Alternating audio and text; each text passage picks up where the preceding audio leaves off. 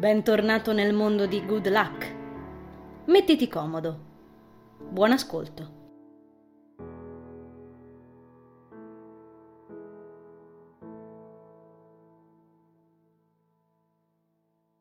Soltanto trovare le valigie accanto alla Twingo Bordeaux mi ha provocato un patetico magone. Ma vedere Marcus emergere dall'istituto col borsello a tracolle e la camicia di lino, sorriso in volto e pronto a partire, mi ha veramente distrutto. Doveva proprio partire adesso che ho le mie cose, questo disgraziato. Sanguino come una bistecca e sono emotiva. Non è giusto mentre Marcus finisce di impartire istruzioni al suo attuale sostituto, ovvero il caro Mister Luna, riempiendogli le mani con diversi mazzi di chiavi e cartelline e riepilogandogli quali siano gli interruttori della luce, eccetera, eccetera. Io mi guardo attorno nel cortile, riarso dall'afa estiva. L'asfalto sembra tremolare, la Twingo pare un fuoco acceso, sto sudando. Accanto a me, Agnese, con indosso un vestitino parecchio largo e degli ostinati anfibi rovinati, si sventola con una rivista presa non so dove, soffiando sulla frangia scolorita che le ricade sugli occhi. La guardo, mio malgrado, divertita dalla sua espressione scocciata, ripensando ai due mesi in sua compagnia nel gruppo musicale libero qui al centro giovanile. Sono stati uno spasso. Ho imparato parecchie cose con la chitarra e abbiamo improvvisato un sacco di duetti e studiato molte cover divertenti insieme al resto dei ragazzi. Non ho ancora avuto modo di sfidarla nuovamente al lancio delle lattine, ma si rimedierà. Fisso Marcus, che sorride mentre gesticola e chiacchiera con Luna Carlo. certo che io e Mark siamo entrati in ottimi rapporti.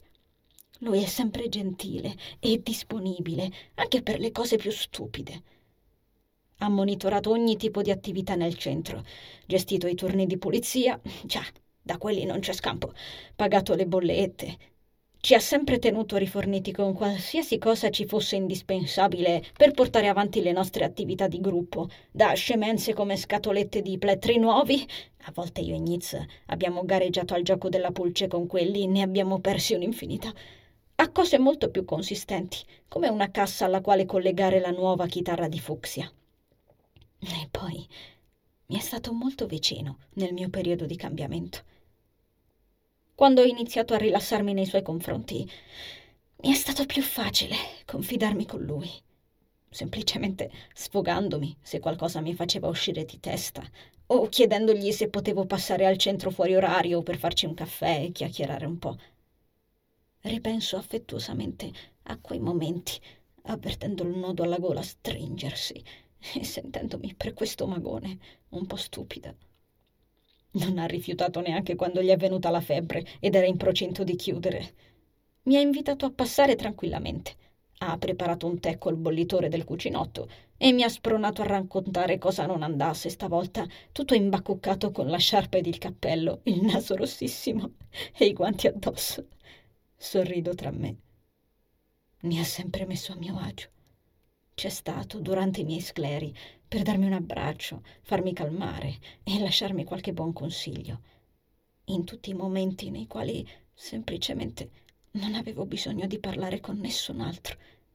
Mi serviva lui, il mio amico Marcus. Punto. Quando mi si avvicina, dopo aver salutato Luna Carlo, devo avere una pessima faccia, perché cambia subito espressione. Dice solo Ehi, e mi abbraccia fortissimo, in una delle sue strette che sembrano rimettere al loro posto ogni piccolo frammento sfasciatosi. Lo stringo sospirando. Mi sa di addio. Lo so, è insensato, ma mi fa pensare a Nazar e forse una piccola parte remota in me non riuscirà mai a dimenticarlo. Va tutto bene, lo sento dire. Allenta una risata. Starò via solo per qualche mese. Boriana è un posto bruttissimo, lascia stare, no? Mi lagno sommessamente. Piove sempre. Vorrà dire che mi rinfrescherò. Grugnisco. Potresti andare qui nella piscina comunale. Lui ride. Tempo di concludere queste faccende lavorative e tornerò. Mi stacca da sé e mi sorride. Riassesta il borsello sulla spalla. Manda un messaggio ogni tanto, esterna Nitz. Eh, scommetto sia triste, ma come al solito non lo lascia capire. Se no questa qua si suicida. Mi indica con un gesto della mano, le spintona una spalla e lei ricambia senza fare una piega. Certo. Mark carica le valigie nel portabagagli. Il riflesso del sole sull'auto mi abbaglia. Mi schermo gli occhi. Intanto fate le brave. Io sono un amore, replica Agnese. Queste cose dille a lei. Beh, senti capo, vado se no perdo il bus. Solleva una mano in un tipico gesto di saluto tra maschi, aspettando Mark gliela stringa o cose simili. Lui, invece, la attira a sé per la testa e la abbraccia. Nitz non si ribella. Non raccontarmi sciocchezze, mormora lui. Sei una mina vagante a piede libero. Vedi di non fare casini in mia assenza. Sorrida. Agnese si divincola senza essere brusca. Esibisce il suo tipico saluto militare, poi dà le spalle a Mark e trotterella via. Non so quale faccia abbia adesso, ma sono sicura che dispiace anche a lei. Envil. Mi giro verso Marcus. Sta appoggiandomi un braccio. Mi mordo le labbra e non mi muovo, sentendo risalire il magone. Lui fa un gesto spazientito col capo. Dai, avanti. Mi faccio stringere di nuovo. Stavolta la stretta sembra aumentare. Dura più a lungo. Marcus mi strofina la schiena. Lo sai che puoi sempre contare su di me. Dice. Io annuisco. Mi allontana da sé e mi sorride di nuovo, guardandomi con gli occhi più profondi del mondo. Mi assesta un buffetto. Probabilmente arrossisco. Non sparire solo perché sono lontano. So come sei fatta, almeno un po'. Annuisco, dicendomi che Probabilmente nessuno mi conosce meglio di così.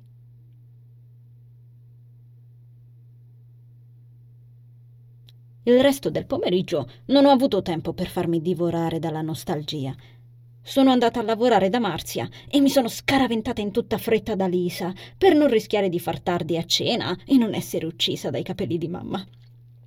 Abbiamo progettato per l'intero pomeriggio un weekend a Boriana, dopo un'email arrivata a Lisa la scorsa settimana. C'è un pianista in tour per cui va pazza, che tiene un'esibizione in un, auditorium, mi pare, e non vuole farsela scappare. A quanto pare aspettava quest'occasione già da tempo. In realtà mi rompo le palle ascoltando uno che suona il piano per tre ore e mezza, ma ci tengo tanto ad accompagnare Lisa, anche considerato che lei lo farebbe per me. Inoltre mi fornisce una scusa per andare a trovare Marcus nel posto delle piogge eterne. A lui non ho detto nulla perché voglio fargli una sorpresa. Ho un mese di tempo per organizzarmi. E poi l'idea di fare un viaggio con la mia amica mi elettrizza. C'è molto a Boriana che non ho ancora visto ed è molto diverso andarci per spassarcela rispetto a doverci passare in tutta fretta per salutare Karen dalla zia. Quella metropoli ha molto da offrire non è solo un posto sgradevole se sai cercare bene. E comunque il mio piano è portarmi dietro Francis per qualsiasi evenienza. Può sempre fare comodo. Devo solo capire come ficcare D'Artagnan in treno senza che le venga il torcicollo e poi ci siamo. A ogni modo, cambiare aria per un po' può soltanto farmi bene, ne sono certa. Io e Lisa abbiamo passato ore intere a studiare un itinerario, a fare due conti su quale sia il budget necessario per almeno un weekend, su quale posti valga la pena visitare in città, eccetera. Ci siamo fatti anche una ricerca rapida su dove sia l'auditorium nel quale si terrà l'esibizione e devo ammetterlo, non sarà un concerto metal, ma sono gasata. Mi conforta un po' dopo la partenza di Marcus. Ci siamo anche scambiate le eventuali paranoie sul fatto di essere promosse o no. L'uscita dei quadri è dietro l'angolo e siamo in ansia. A mio parere gli sa poco da stare in ansia. È sempre stata lei la secchiona di turno, ma non importa, le sono stata solidale. Speriamo bene. Al momento, con un margine di un paio d'ore di vantaggio, sono seduta in una certa minuscola sala d'attesa, con in tasca infine la somma esatta che mi serviva per poter realizzare anche questo sfizio. L'odore di chiuso della stanzetta mi pizzica il naso, mentre ad occhio per l'ennesima volta il fogliettino con il bozzetto di ciò che ho in mente, stropicciato dall'utilizzo. La porta d'angolo si apre scricchiolando e una ragazza con i capelli tinti di rosso, metodicamente intrecciati, si affaccia sorridendomi. Vieni! Esclama, infilandosi un paio di guanti in nitrile neri. Un brivido d'eccitazione mi trapassa la spina dorsale. Finalmente ci siamo. Spero che non sia troppo doloroso, ma non ha importanza. Sorrido tra me. Oh, no, no, non ce l'ha. Mi alzo in piedi e penetro nella stanza accanto, sperando di non fare troppo tardi. Fortunatamente sono riuscita a tornare a casa in tempo ed ero seduta a tavola per le venti in punto. Tenendo ben nascosto sotto la maglietta il mio progetto tanto a lungo bramato, stringendo i denti per sopportare il bruciore, mi sono sistemata sulla sedia cercando di non dare nell'occhio lo stomaco aggredito dalla fame. Mamma mi ha messo sotto il naso un piatto fumante di spaghetti che ho divorato in tre secondi stracciati, mentre mio padre, con la canottiera ancora imbrattata di tintura, mi ha detto di mangiare piano. Bello aver finito la dieta. Karen intanto giocherellava con le polpettine al sugo nel piatto, occhieggiando la tv, ma pensando a qualcos'altro, direi, considerando la sua espressione. Nel frattempo, Carrie provava a fregarsi qualche manicaretto dal tavolo, saltando sulle ginocchia di mia madre e venendo scaraventato giù per la decima volta. Ho occhieggiato la tinta per parete incrostata sulla barba di mio padre, sforzandomi per non ridere. Papà ha iniziato a lavorare per il mitico Gigi come manovale ed io sono molto fiera di lui. Nonostante abbia sempre il suo solito carattere e sia sempre distratto, un po' scorbutico e rifugiato nel proprio mondo, si capisce quanto si stia sforzando e riesce a spronare anche me. Nel corso della cena ho ricevuto un messaggio su TA da Nicholas. Mi invitava ad uscire questa sera insieme anche a Giovanni, se mi andava, per portarmi finalmente in uno dei fantomatici pub con musica live, aggiungendo di avere una sorpresa per me.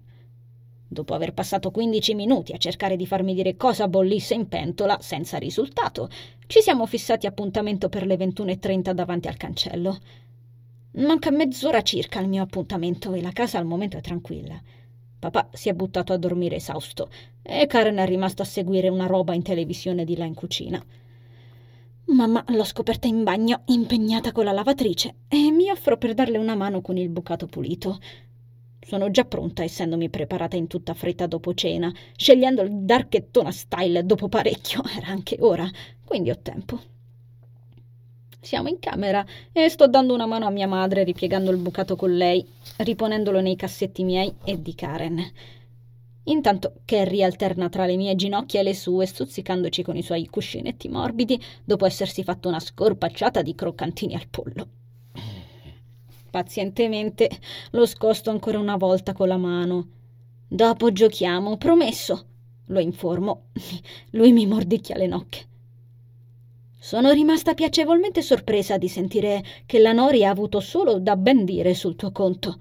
Mi dice mia madre, senza preavviso, infilando un mucchietto di biancheria nel cestello del mio armadio. Finora non aveva minimamente accennato al discorso, quindi mi prende di sorpresa. Veramente? Domando.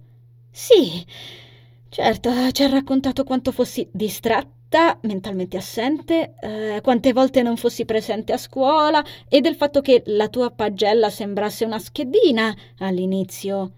Marca questi particolari, a mio parere, con una faccia inquietante. Mi è sembrato di vedere un guizzo nella sua capigliatura, anche se raccolta nel solito cipollotto. Però negli ultimi tempi ha notato il tuo impegno per recuperare e l'ho apprezzato. In più siamo in parte responsabili del tuo atteggiamento passato. Perciò direi bel lavoro. Mi guarda e il suo sorriso scioglie ogni mia tensione. Ottimo, commento rinfrancata. Potrei essere riuscita addirittura a farmi promuovere. Le chiedo che reazioni abbia avuto papà durante il colloquio e lei riconosce di averlo visto molto più presente del solito. Ridacchio. Domando a mia madre come vadano le cose col nuovo lavoro. Ha cominciato a fare la dipendente per una ditta di pulizie e per ora si trova molto bene, dice. Mi racconta quanto chiacchieri una collega un po' anziana che lavora nel suo turno e nonostante questo lei l'ascolta per tirarle sul morale, essendo un tipo parecchio problematico. In più aggiunge facendomi sbellicare. Non è che potrebbe fare altrimenti a meno di fuggire dalla finestra mentre lei blatera senza farsi notare. Ah, pensandoci un momento devo ancora fare il bonifico al signor Borelli. Eh, l'ultima seduta è stata ieri e mi stava passando di mente lo stesso. Richiudo il cassetto dei pigiami, lasciandomi di sale. Meno male che quell'uomo è gentilissimo e comprensivo. Lascio cadere i jeans sobborchiati dalle mani. La guardo. Chi, chi sarebbe il signor Borelli? Biascico. Mamma si prende una pausa per accarezzare l'instancabile micino. Lui le balza subito sulle gambe e si acciambella facendole fusa. Lei si stiracchia e poi risponde: Il consulente matrimoniale mio e di tuo padre. Quello che ci sta seguendo da mesi. Te ne ho parlato, ricordi? Borelli. Borelli come? Marcus Borelli. Perché? La mia mente torna alla faccia allibita di Mark davanti al mio condominio, tempo fa. A quell'aria incredula dopo aver sentito il mio cognome e a tutto il resto del suo atteggiamento. E così capisco e sorrido.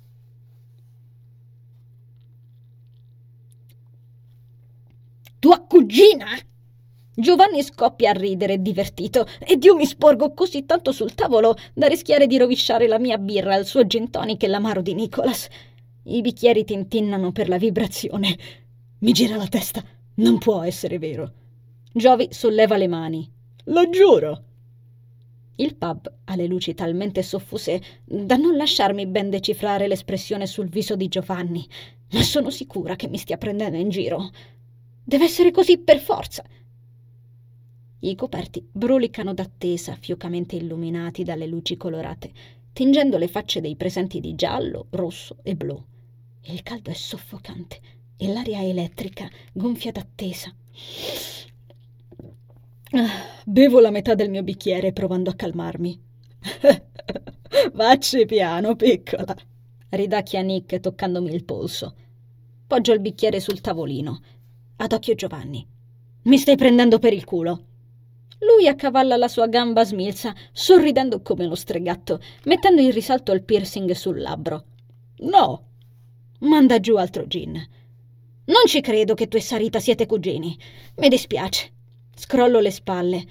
Nick fruga nel marsupio. Dovevi essere più convincente. Giovanni allarga le braccia senza perdere il sorrisone e increspa la fronte. Non è una cazzata. Certo, come no. Lui ride scuotendo la testa e una ciocca di capelli caramello gli scivola sulla fronte. La tira indietro, poi prende la sigaretta che aveva appoggiato dietro l'orecchio, girata poco fa con quelle lunghissime dita ipnotiche, e dice: Pazienza, vado a farmi due tiri. Si alza togliendosi a fatica dal suo posto nella panca e si dirige all'esterno. Nello stesso sento un sms vibrare nella tasca. Tiro fuori il Samsung. Lo apro. Avevi ragione, sai? Qui a Boriana il tempo lascia parecchio a desiderare. Ridacchio tra me. Già mi ha scritto. Ha fatto presto, eh? Scuoto la testa sorridendo, sentendo gli occhi inumidirsi, domandandomi se un giorno Marcus imparerà a esprimersi senza sembrare un dizionario. Gli rispondo: Comprati una barchetta, te lo consiglio. Poi mi volto a guardare il palco infestato dalle luci psichedeliche, dove una canzone metal preregistrata sgattaiola fuori dalle casse a volume moderato, in attesa che Sarita faccia la sua comparsa. Una favolosa chitarra elettrica fiammante sta in attesa, appoggiata accanto al microfono e alla batteria. Quando Nick mi ha parlato di questa sorpresa non pensavo potesse essere l'opportunità del vedere un suo live, finalmente.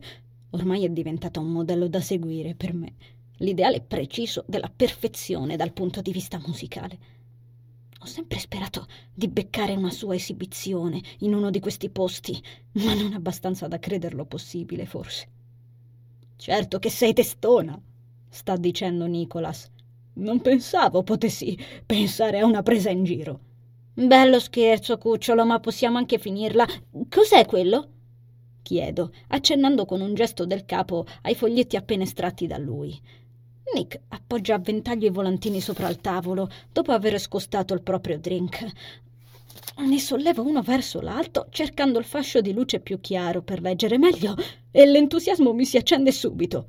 Oh, ma sono i vostri volantini! Belli, vero? Nicolas se ne prende uno tra le dita a sua volta, dandoci un'occhiata. Eh, sono costati un po', ma ne varrà la pena. Sollevo il boccale tutta felice. Alla salute! Brindiamo. Quando vi vedrò finalmente all'opera? Chiedo a Nicolas, mentre Giovanni torna a incastrarsi al suo posto, portando con sé un denso odore di fumo. Mi sporgo verso Nick, regalandogli un bacio, e sento Giovi mormorare: Wow! E, e questo? Sfiora la pellicola appiccicata alla mia schiena, facendomi prudere la pelle. Ah, probabilmente sporgendomi devo averla scoperta un po'. Viva i top scollati! Tatuaggio! Nick cade dalle nuvole. Si sporge per guardarmi la schiena a sua volta. Ma dai, da dove spunta? esclama. Sorrido, estraendo dalla borsa un flaconcino di crema e porgendolo al mio ragazzo. Fresco del pomeriggio, me ne spalmeresti un po'? Lui esegue con estrema delicatezza, ammutolito. Non me ne avevi parlato? Non ne ho parlato a nessuno, ribatto. Bello, aggiunge restituendomi il tubetto. Riassesta alla meglio la pellicola. Giovanni emette un verso di approvazione a labbra serrate. Eh, cosa rappresenta questo simbolo? chiede.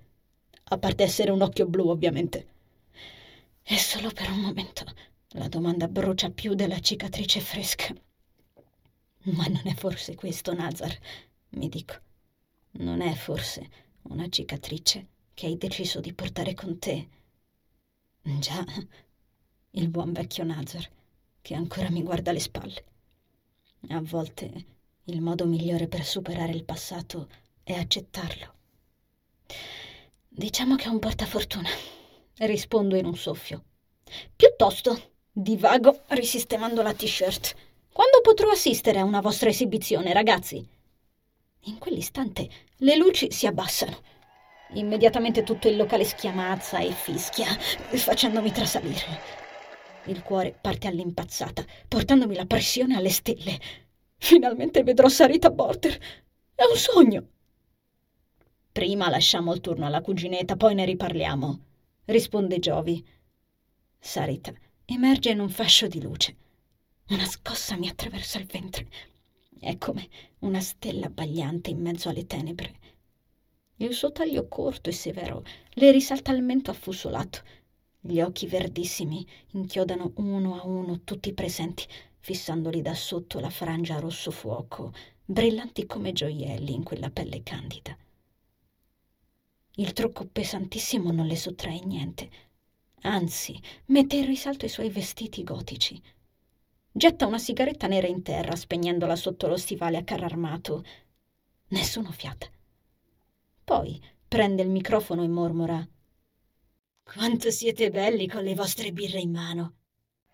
Non ha detto chissà cosa, ma la sala esplode la gente è letteralmente impazzita e Sarita ride con la sua voce celestiale, lasciandomi incantata. Poi si volta verso di noi. Il mio cuore ha un guizzo. Punta lo sguardo su Giovanni ed esclama col volto aperto. Cuginetto! Sbarro gli occhi, voltandomi verso Giovi. Lui ha il naso ficcato nel drink. Biascica. Merda. Ha denti stretti. Ci risiamo. Vieni qua! Tutti si voltano verso Giovanni, illuminato dal fascio di luce, inondando lo spazio con un fitto mormorio di domande. Io sto, sto boccheggiando. Non riesco a pensare. Osservo come in sogno Giovanni alzarsi con gran fatica per dirigersi verso il palco. Prima di proseguire si volta verso di me, con la faccia contratta. Poi, bisbigliando, mugola. Te l'avevo detto.